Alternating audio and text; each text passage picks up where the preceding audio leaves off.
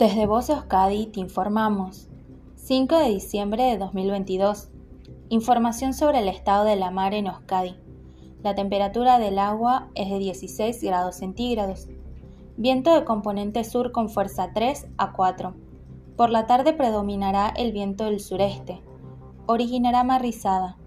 Mar de fondo del noroeste en torno a un metro de altura en cuanto a las mareas, la pleamar será a las 2 y 33 horas y a las 14 y 51 horas, y la bajamar será a las 8 y 30 horas y a las 20 y 51 horas. Fin de la información. Voz Euskadi, entidad colaboradora del Departamento de Seguridad del Gobierno Vasco.